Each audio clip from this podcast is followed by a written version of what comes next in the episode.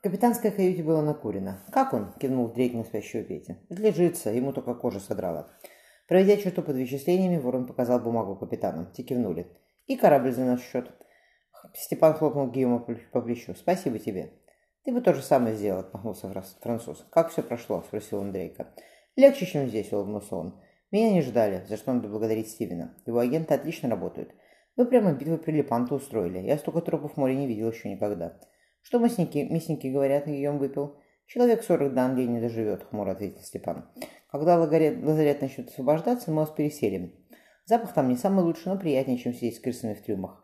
Тем более внизу из-за золота и повернуться негде».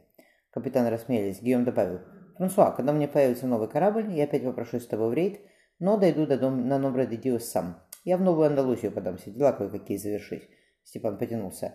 «Вам сколько времени на берегу надо? Ночи хватит? Я бы не стал долго болтаться в округе. Мало ли что». «Маловато», хмыкнул Гийом. «Ну ладно. В Плимуте возьмем с Франсуа пару девиц, наверстаем свое». «Как вы к шлюхам, шлюхам ходите?» – Степан зевнул. «Французской болезни не боитесь, что ли?» «Индейских девчонок здесь сколько хочешь. Когда ты первый, можно не волноваться», – француз разлил вино. «Чтобы в следующем году мы заработали еще больше». «Аминь», – ответил Степан. «Но я», – Гийом усмехнулся, – «не любитель возни с девицами. Это лучше». Он бросил что-то на стол. «Я о них только слышал». Фредди повертел пакетик. «Помогает?» Глаза Гийома зависли смехом. «Наш добрый король выпустил из меня из тюрьмы в феврале, сейчас конец мая. Пока все в порядке. Поверь, Франсуа, в Париже я времени не терял». Гийом кивнул на стол. «Я с тобой поделюсь. Интересно, в Англии они есть?» «Наверняка». Француз потянулся за новой бутылкой. «На континенте они были в обиходе до того, как я за решеткой доказался, оказался. Вот Сант». Он поднял бокал. «Стивен». Дрейк просунул голову, голову, голову в дверь капитанской каюты. «Каюта. Шлюпка готова. Мы отчаливаем». «Тише только», — Степан поднял голову от карты. «В драку не лезьте». Дрейк улыбнулся. «Как прикажете, капитан?» Стивен хотел что-то добавить, но вернулся к Атласу. Петя проснулся от света фонаря. «Ты куда?» – он оторвал голову от койки. «На берег по делам». Степан взял кинжал. «Как бог?» «Побаливает, но не сильно». Петя зевнул. «Ты почему без шпаги?» «Не такие у меня дела, чтобы шпага понадобилась», – отозвался Степан. Синие глаза брата мягко взглянули на него. «Ты осторожней, Степа», – Петя-младший вздохнул. «Дело твое, но я бы на твоем месте потерпел». «Я на своем не потерплю», – коротко ответил брат. «И хватит об этом». Петя отвернулся к переборке.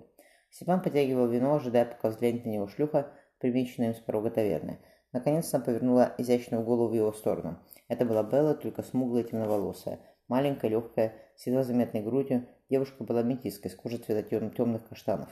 Он кивнул на лестницу, шлюха дер, дрогнула ресницами, метнулись затасканные юбки, она поднялась наверх. На полу чадилась свеча, в раскрытые окна дул напоенный жарой ветер. Вдали перекатывались раскаты грома, из сада несло дурманящими цветами. Проведя губами по острым лопаткам, ворон с размаха хлестнул девушку пониже, пониже спины. «Еще!» – она застонала. «Еще!» Потом, – пообещал он, – вспомнил, что никогда не делал этого с женой. С Беллой все было другим, как другой была сама Белла. Белла, задыхаясь, повернула голову. «Ты такой один, ты знаешь. Еще, пожалуйста, еще, ворон!» Тогда он был готов умереть от счастья, вдыхая соленый запах ее волос, слыша ее низкий стон. «Терпи», – шепнула шлюхе. Она та рассмеялась. «Я это делала. Не со мной». Ворон с удовлетворением услышал слеп. «Подожди», – попросила она больно. «Я тебе говорил». Он слез, э, стер все от лица слезы. «Ладно, я медленно». В конце она только могла кричать. Вцепившись зубами в смуглое плечо девушки, чуть слышно застонав, он приставил Беллу. Только с ней ворон мог быть таким, как хотел. С ней сейчас в грязной жаркой комнатушке. Работая, оторвавшись от шлюхи, он ткнул вниз. «Старайся, чика. Я только начал».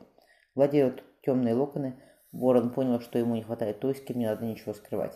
С женой он никогда не мог себе этого позволить. Ему не хватало той, что давалось ему с радостью, как делала Белла. За окном ударила молния, светив море холодным сиянием. Прижав ее к себе, он выдохнул: «Ложись». Она повиновалась. «Не все разве?» Ворон рассмеялся. «Я сказал Дульче, на всю ночь. Ночи еще много». Когда за окном запели птицу, он заплатил много больше, чем надо было. Девушка уткнула лицо в подушку. Говорили, что Кайрова шлюхами брезгует. Ничего не ответив, ворон осторожно закрыл за собой дверь. Проснувшись до рассвета, Степан поднялся по трапу. Вахтенный подремывал, море было ровно масло. Расстегиваясь, ворон оглянулся вокруг. Палуба пустовала. Сжав зубы от боли, он, привал... он привалился к борту корабля. Степан подышал, приходя в себя. Вернувшись в каюту, он посмотрел на Петьку. Брат дремал, словно ангел небесный. Во сне Петька всегда казался Степану шестилетним мальчиком, увиденным в Колыване. Ворон пошел в разорец Изабеллы.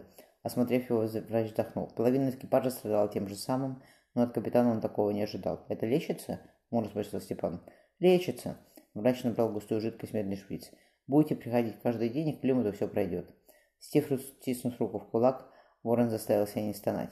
Сэр Стивен разжимелся. В следующий раз не рискуйте. Это вещь неприятная, но от нее можно избавиться. От французской болезни вас никто не вылечит.